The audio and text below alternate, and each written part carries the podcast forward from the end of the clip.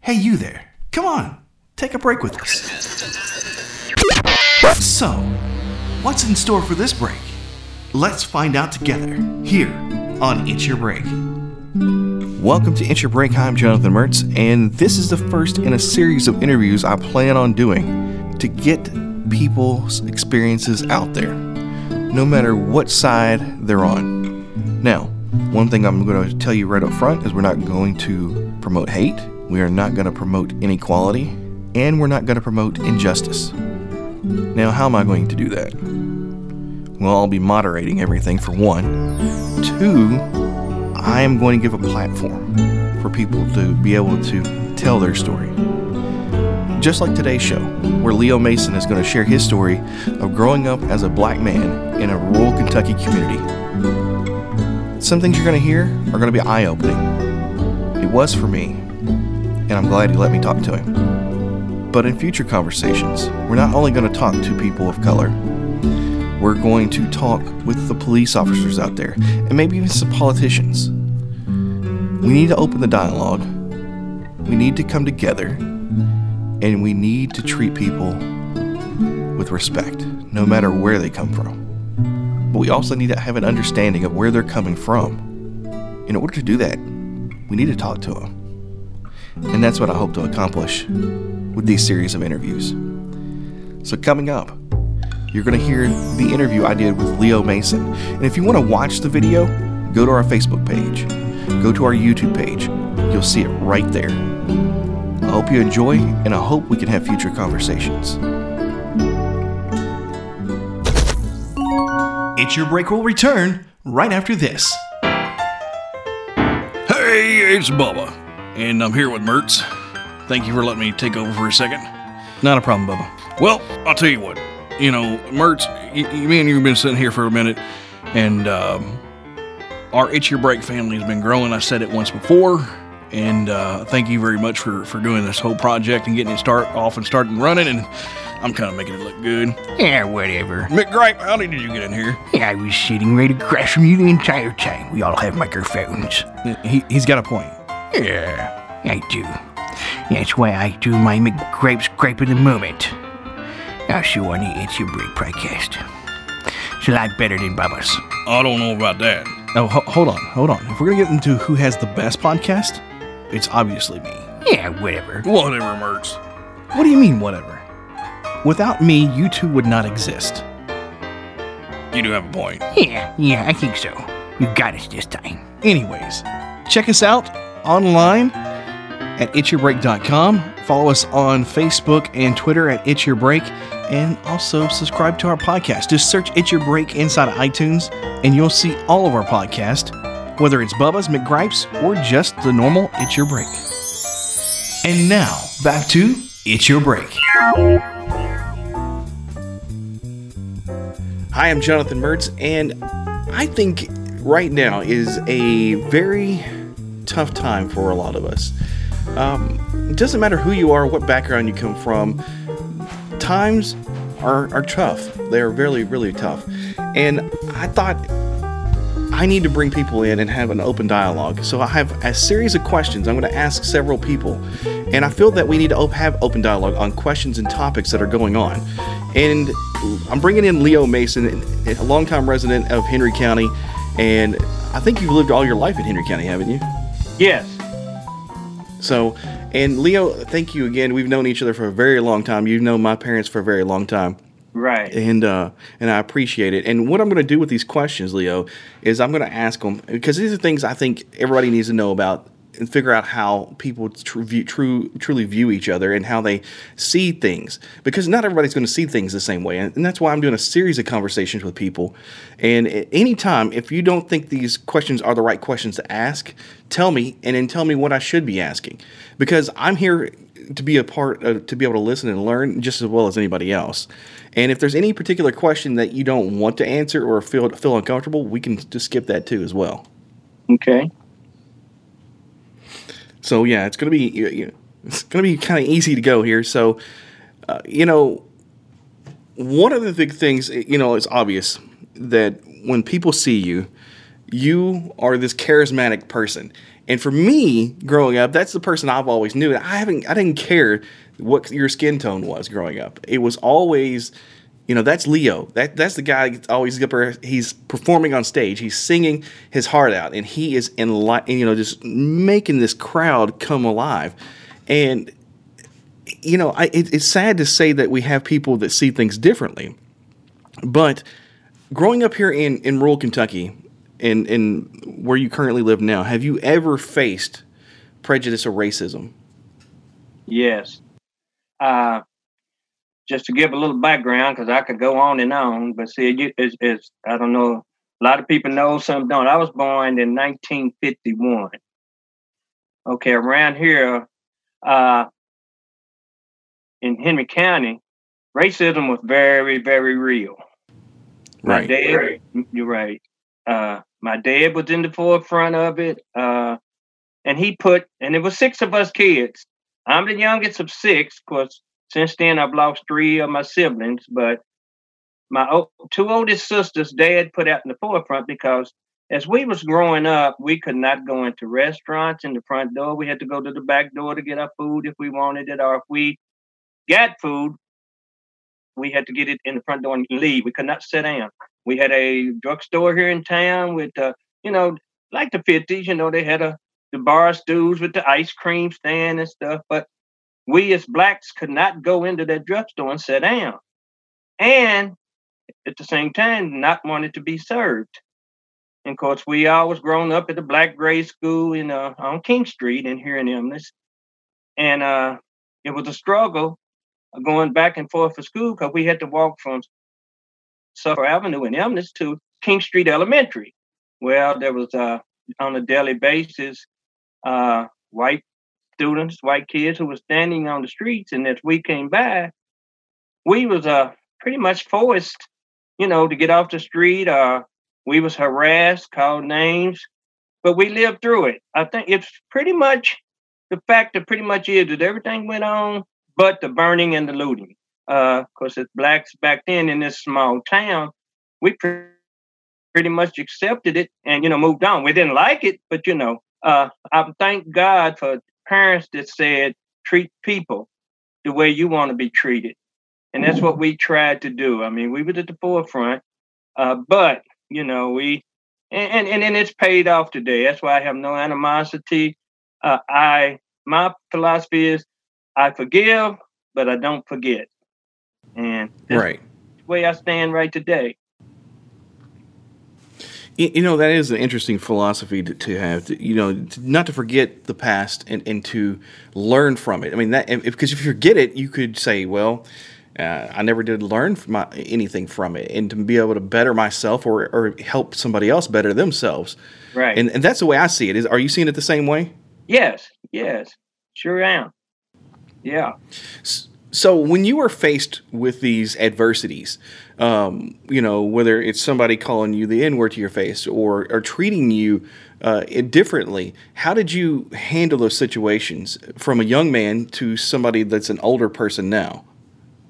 Well, you know, it it was pretty much a given uh, that we was going to be treated like that. We was told. Of course, our parents told us that you know they never told us not to play with anybody. Just don't go into anybody's, you know, the white people's houses. You know, uh, hmm and technically, uh, Jonathan, we as you know, this was a pretty athletic town. You know, we sports town. So as we was growing up, Yes, it is. and and I must say, I must say, a lot of the kids, uh, the older kids, it's treated us because I was younger. You know, uh, you know, it was it was it was weird, but we got along pretty good. Well, long as we was on, you know, the sports team we played, we got along fine. My t- my classmates, because I graduated high school in '69, and we still stay close together, stay in touch. Uh, and a lot, of, and and and to and to be honest, a lot of my classmates, white classmates, did not know what we was going through because we would go to uh, certain uh, certain of our friends' houses in the backyard, play football, play basketball, but we had to be gone when they before their parents came in from work, and that was the norm. and that was the norm, and we we kind of knew it, and it, we had to accept it. And I live right man, right where the high school is now. the football field used to be right across from mom and dad's uh, house, so we could just we was right across the street. But they had those black tinted nets around the fence where we couldn't see the football game. And uh, so Really? we, yeah, they had that. That's where the football field, the baseball field, everything was right there. But of course, I can understand, you know, if you had to pay to get in, so you know, I guess they put those fences up so we couldn't see the ball game free, but it was it was tarped off where we couldn't. And uh, of course, my brother-in-law and a lot of them they played on that field. I, as I got older, that you know, of course, they built the new football field, so I didn't. I played on the old baseball field, uh, little league baseball. But then, as as I you know, as as time went on, uh, because we had to stay at the black grade school to the eighth grade year, and then we went to the high school. Well, the only disappointment I had is they integrated to high school, if you want to call it that, and I had to leave at my seventh grade year and go up there. Well, the only disappointment I had, I didn't get to graduate from the like all my sisters and my brother did. Uh, I missed out on my grade school graduation, but you know, it's something else we had to deal with. But it was an upgrade, if, if you want to call it that. But we were so far behind book wise and learning, you know, we had to catch up quick, quick. And if you were slow and couldn't, we was in trouble. But uh, that was back in the 50s and 60s, that was the norm. Uh, it used to be when my sister them was in school, they would block off the gym, black on one side and white on the other. Or if you if you if you had a black queen, you had to have a white queen. And it was those divides back in the day that it was, you know, it wasn't liked, but we had to accept it. So it, it makes you grow up. It makes you grow up quick and you can either let it get you down or you can deal with it and grow from it. And um and uh, most of my I must say most of us in this community, I mean, it left scars on a lot of them, but you know, most of us accepted it, and you know, I have, you know, it's it's the t- back then that was the way it went. That's the way it went. And the thing about it, a lot of my band members that I have played with, you know, I've been in quite a few bands and been to, and most of the bands I played in, I've been in the the only black person in the band. And I was telling them what we went through, and they couldn't believe it. They just come, said, "You went through that," but they were sheltered, and, and I must say they were sheltered from, from what we was going through with, and uh, they was around. They it was going on around them, but they just didn't know it, and so uh, it, and it, a- they appreciate me a little bit more. I tell you, some of them That's interesting. in, Jonathan, some of the places I played in, I didn't think I was gonna get out of. I can only imagine. I can imagine. Yeah. It, you know, especially if you're playing with Mike Wisselman and them. So, yep, that so yeah, yeah. That- that's interesting. Uh, you know, I- this is something that that I never knew. I wish they would teach this. You know, the, the culture and what happened in, in Henry County in the school classes in, in Henry County because right. man, it, it, it's interesting because you know you don't get to hear this, and, and, and even growing up, you know, when when I was in school, we were fully you know integrated, and we didn't Right. think twice about about the kids. I mean, we, we live across, you know, there on Hillcrest. I mean, it, we were f- fully peppered down that street. And it, Oh, it yeah. was so nice to have that, you know, that, that things, you know, Leo would, uh, uh, Lonnie would come over and play football, uh, in the yard football with us. I mean, I mean, it was, you know, we didn't think twice about it. But you go out in the county, you go out in the county, and it's a different story because the city school, the, even now, you know, the independent school there and the county school, they're they're totally different atmospheres. Yes. You know, back when we played sports, uh, back when we played sports when I was coming up, you know, it wasn't the Bullitt East and the, you know, North Bullitt, you know, it was Shepherdsville. And that was a highly prejudiced area. And sometimes we Mhm. would have to dress on the we would have to dress on the bus before we could go on the football field because we weren't allowed to go in the locker room and stuff like that. And then we got called every name under the sun. So we just used that as energy and uh, you know, took it out on the players on the field. You know, we just, you know, you used we used that as energy. But I, I thank God. I will say this: no matter what we went through in them, I do thank God I was raised up in Eminence, uh, this small town, uh, because no matter what went on, you know, it, it dissipated. It never went away, but it dissipated. And you know, and now Saint, and and I say now, and of course, a lot of them have passed away, but some of the same ones that did what they did when I was growing up, I'm friends with now. and it never comes. It never comes up. I don't bring it up, up because there's no need. And uh, and you know, and I've always been taught this: prejudice and hatred is not. It's not built. It's you're not born with it. It's taught to you.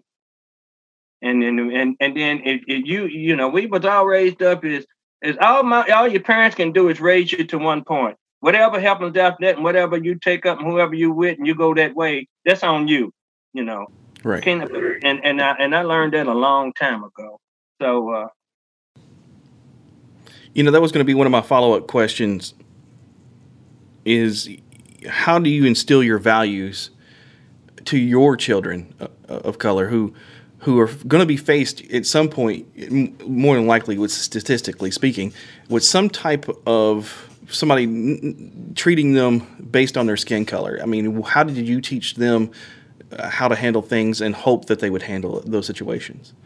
Okay, I you, you can believe I went through that.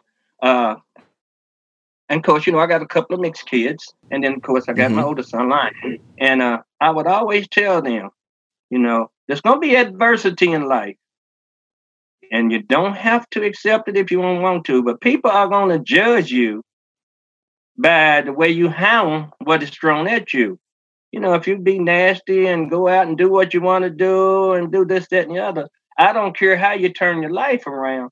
They're gonna remember the bad things that you do. And and my dad, my mom and dad taught us that said, you know, Dad used to always say, if you make your bed hard, you got to live in it. And it took me took us a long time to realize what he meant. But as you get older, it comes to you, you know. So even though I mean I mistreated, uh, uh, my kids they went through some of the same thing. I didn't. I'm so glad they didn't have to grow up with what we grew up with. But I tried to explain it. I said, "You're going, you know, it's a it's it's a part of life. Uh, right. you, they're going. Somebody's going. It's, it, it'll never go away. It's just how you handle it, you know. And and you can either take your fist and fight with it, or kindness is one of the best things in the world to stop a lot of this stuff. I always told my kids that it's, if somebody don't like you or they mistreat you, that's their problem. That's not yours. You just smile, speak to them, and go on. And that's what I that's what I try to instill. Of course, you know now you know, Jonathan, kids don't play don't play that anymore. You know, they're gonna they're gonna they're gonna take up you know. And coach back in the oh, day, oh, yeah. it was a lot of fist fights done back when we was growing up. But kids nowadays, right. you know, they're gonna do what they got to do. Oh yeah, it, it is. You know, and uh, you know, I can't speak on anything that you ever went through because I, there's nothing I can say that would be remotely similar to probably what you went through. Although right. I do know how it is to be mistreated, I do know how it is to be viewed at a certain way when you don't have the certain same beliefs as somebody else. Um, you know, in, in those things, being you know looked at a different way. But when it comes to being judged on my appearance, you know, I really haven't had that problem, and and and and, and it's hard. And that's the reason I want to have these conversations because for me, not really ever going through those steps and, and, and putting myself there, I mean, there's no way I can explain it or even right. try to uh, truly relate. You know, I can say, oh, I can kind of understand what you're going through. I can visualize it, but I can't really say that I've ever been through it or truly become an empathetic on it uh, because you can't really truly put yourselves in that situation. Um, right. You you know you want to try to have that empathy, but you you know in, in a lot of these cases you're only be able to do sympathizing. You know, but you with your actions you can show true empathy. In my opinion, I don't know how you feel about that. Yeah, well, you know, on the street we was raised up on, cause Suffolk Avenue, like I said, right behind the high school. That was a, of course, we had like Suffolk Avenue. We had, uh, we called it Baptist Road then, but it was West North Street. And then, you know, the blacks had their areas where, you know, pretty much was predominantly black. But down from where I lived on Suffolk Avenue, there was a, a lot of white families that lived down through there too. But uh, they was treated pretty, you know, they was considered the lower class white, you know, whites that lived. Mm-hmm. So they lived down from us and they was mistreated, you know, just as just as bad as we were. And matter of fact, we, you know, we all played together. We didn't see we didn't see color uh, we, uh, you know, I had hand me downs for five years, you know, from my brother for five years, you know, so uh, we didn't worry about seeing somebody dressed up. Sometimes we envied them because we we would wish that we had it, but you know, and, and I and I look back and I felt just as sorry for those white uh, Caucasians, let me call them friends of ours, that was being mistreated just like we were, just because they didn't have what the other neighborhoods had that you know they couldn't go to.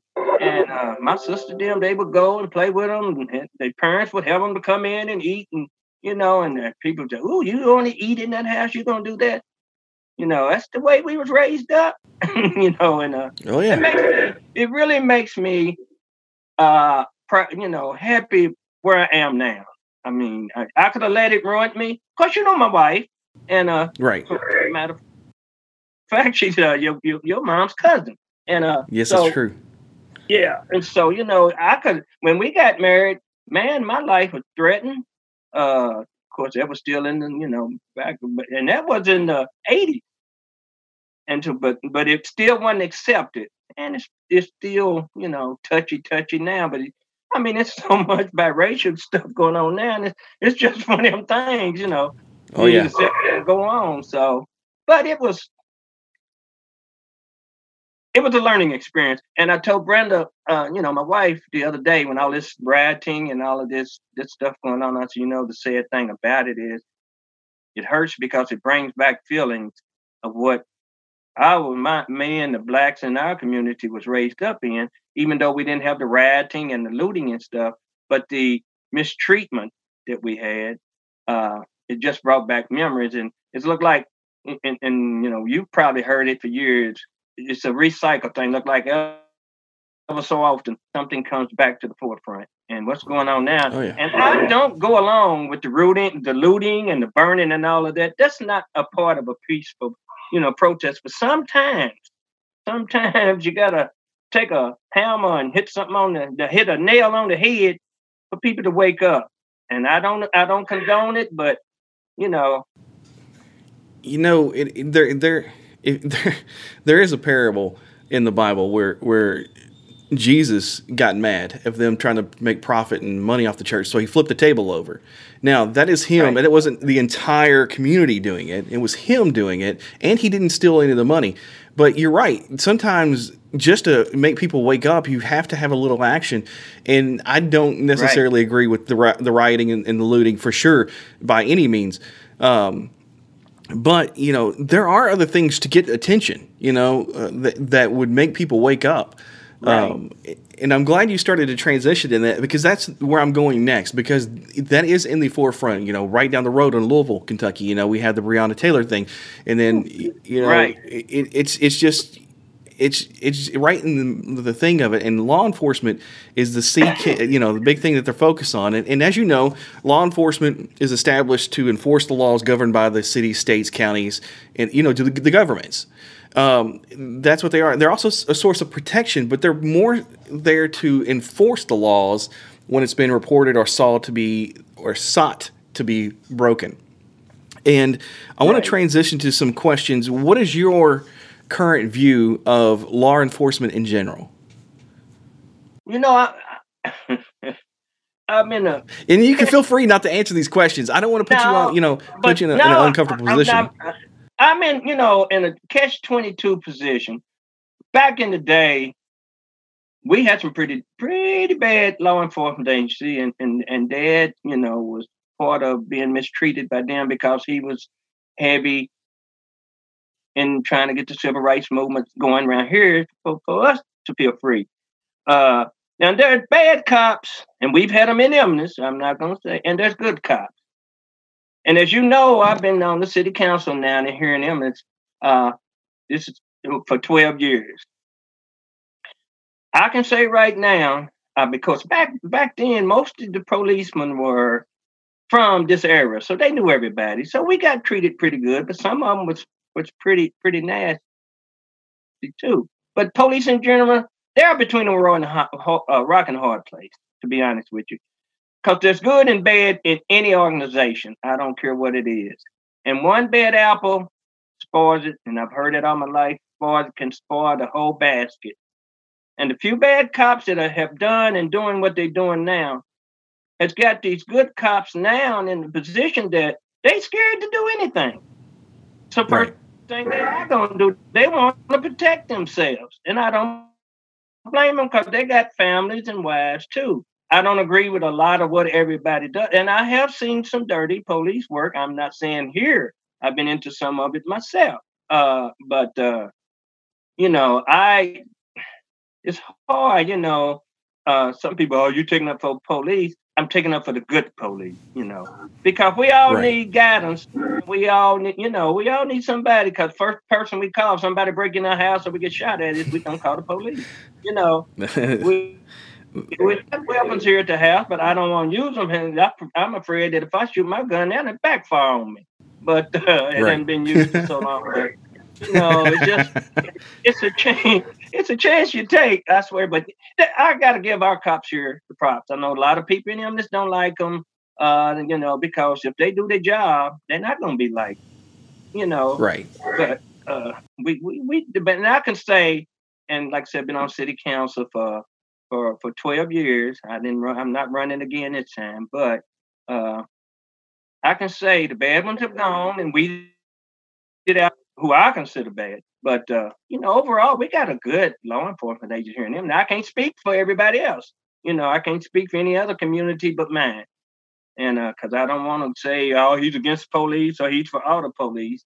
I'm just, you know, really want to give our police department some props. And uh, I get along with them fine. I've had run-ins with some of them, and some of them still on the force. But you know, like I said, I'm a father first, and a city official second. So you know, sometimes they have to take up, and it's it was worked out, and and and, and still moved on. So but you got to you got to stand up for yourself. And sometimes it works out, sometimes it doesn't. I was going to ask you though, because you, you, you kind of said that you had some involvement there, but I was going to ask if you actually had any negative uh, experiences with the police, and, uh, personally. So, Yes, and I you kind of went over that a little bit, and I didn't know if you uh, wanted to explain any situation that you you put yourself in that made you feel, feel uncomfortable. Um, and then I would also like No, to follow up with. yeah. Go ahead. Well, actually, uh, one I did. I've had a few bad experiences, but one that stands out to me more, and and and the you know the police. I wasn't even on council. Police was not even on the force now, but you know I always played music. Most of the time we play music out of town, and a Mhm. lot of times that I would travel out of town, I would be by myself, coming in late, three or four o'clock in the morning, because you know how bars and, and, and things are, and I'd be coming through town. And I had a van with um, at that time I was playing drums, so I had a you know my drum set and everything in the back of my van and everything. So I go through town, I get stopped, and I and I, I was wondering, and, and it was uh, on the side street, and I got thinking. He said, uh, uh, and I got questioned, and that's what I was doing out there late. That's why I've been playing music, and you can look in my band. And then I heard one tell the other one, "He's okay." I thought he was a Mexican. That hit me That's interesting. and it still does. yeah, yes, sir. And and and at that time, Jonathan, you know, most Hispanic people was related to as having vans, and so I Right. guess they thought I was out that late. That there was a lot of us out doing something wrong. I guess, but I did hear that, and uh, it just it just blew me away. You know, damn they, you know, woo. But and I've had a few other incidents, getting stopped coming in, and and I got stopped coming from Louisville one night playing, and I got stopped in Shelbyville. And I swear to God, you thought I done killed somebody. And it was cold. It was in the winter. And I mean, cops came from everywhere. And they looked at me and uh got me out of the car, stood me out there, gave me a breathalyzer test. Well, it didn't work. He said it didn't work. By the time all of that got started, I know it was six, seven police vehicles and state police there. I'm standing out in the cold. He's waiting for other officers to get there so he could use their breathalyzer test. Well, after four or five tries, he got mad because none of them would blow what he wanted it to blow. And my wife told me before I left, don't you be drinking or anything because you know you're out of mm-hmm. town and you know. Thank God I listened to her. But he did Right. fire me he did follow me from the ramp off the expressway all the way to the radio station in Eminence, and then turned around and went back. He just was waiting for me to make a bobble. And so, and that's just a couple of other incidents that I've had. And uh, it's they were part of life, you know. Some, but it, it makes you leery. Uh, it does, and I'm you know I'm still skeptical day day and uh, days now, and I don't go nowhere near what I used to go back in the day. I'm you know I'm at the age now. If I'm not playing music, I, it's I'm mostly home or with family. You know, uh, it doesn't bother me to go anywhere anymore. So I'm pretty much stable. If there was anything you could do with law enforcement to to make them imp- improve you know the relationships with the communities or even how they proceed and i know you may not know a whole lot about law enforcement but just from an outsider's view in you know of what's going on in your mind say, is there anything that you say hey if they just did this they might have a chance of getting through or or having better results you know uh and I know with our co- uh, police, and I think it's probably with every police department around, because we basically we get this law, you know, this book every year, every two years when we run for council. They have a meeting in Lexington for all city councilmen, all law enforcement to come to. It's like a three day, three day seminar, and uh, everything lawful. Uh, I know, like for example, you know, uh, mayor in Louisville, and everybody's hollering for him to fire the cops, fire the cops. Well, you know, I didn't realize until I got on city council, you cannot fire a regular policeman. You can fire the chief of police, but you can't fire regular because they have there. It's a statute, a state statute that in order for you to get rid of a regular policeman, he has to, you know, you have to have proof without the yin yang. So what I was saying, I know ours go to a sensitivity class, how to deal with people, you know, what to do. And uh I think what would help is is ever so it don't have to be every month, maybe twice a year or something. The policemen have, you know, get the gym or something, call the community in and, and, and let the community ask questions. Right. Because I know as a councilman, I, I, you know, as a councilman, I get every time you go out, well, why can't we do it? Why can't we do it? And I tell all of them, and I try, and I and I'm and I do it because I say, come to the council meeting. It's open for everybody. I go to City Hall. They have it's a thing called the Open Records Law. They have to show you what's on those books, and if they don't, then the city can be sued. So, but our cops, I mean, you know, like I said, I do a good job, but they have to go to uh, sensitivity classes every year, and then, like I said, community meetings. You know, if the people got a gripe, you know, uh, just it don't have to be every policeman, a police representative, some to answer their questions. And I think that's one thing that that could help. Uh, you know, I know for a small community, probably easier for somebody, but I know in Louisville they do that sometimes. They have those community gatherings and uh and and, and have the community in certain areas to come out and and uh, express their uh, opinions and ask questions. So don't always work, but. Well, Leo, I, thank you so much for coming on and helping me out. I mean, this uh, hopefully lets people see a little bit more what's going on and, and, and to get other people's opinions and, and personal experiences because that's really, I think, where it counts. Education is where it's at. Right. Well, I want to thank you for asking me to be on here. I hope I didn't rabble, rabble off too much, but uh, no, you're good. I appreciate you having me on, and I'm, I'm, I just pray. I put, I'm, you know, I'm at the point now, and I just a lot of times I put things in the hand of the Lord. He, you know, I say, you know, some things we just can't handle by ourselves. So, uh, but I want to thank you again for having me, and I appreciate it, Jonathan. This episode of It's Your Break was not a paid advertisement. Follow Jonathan Mertz on Twitter at Jonathan Mertz. That's J O N A T H A N M E R T Z. Follow It's Your Break on Twitter at It's Your Break. Subscribe to the It's Your Break podcast on Apple Podcasts, Google Podcasts, Spotify, and the iHeartRadio app. This episode of It's Your Break was hosted, announced, engineered, edited, and produced by Jonathan Mertz. And it was recorded and produced at the Spark of Vision Studios. All sound effects and music were purchased through Sound Ideas, Pro Sound Effects, iStock, and Spark of Vision. It's Your Break is owned and distributed by Spark of Vision. Copyright It's Your Break. All rights reserved.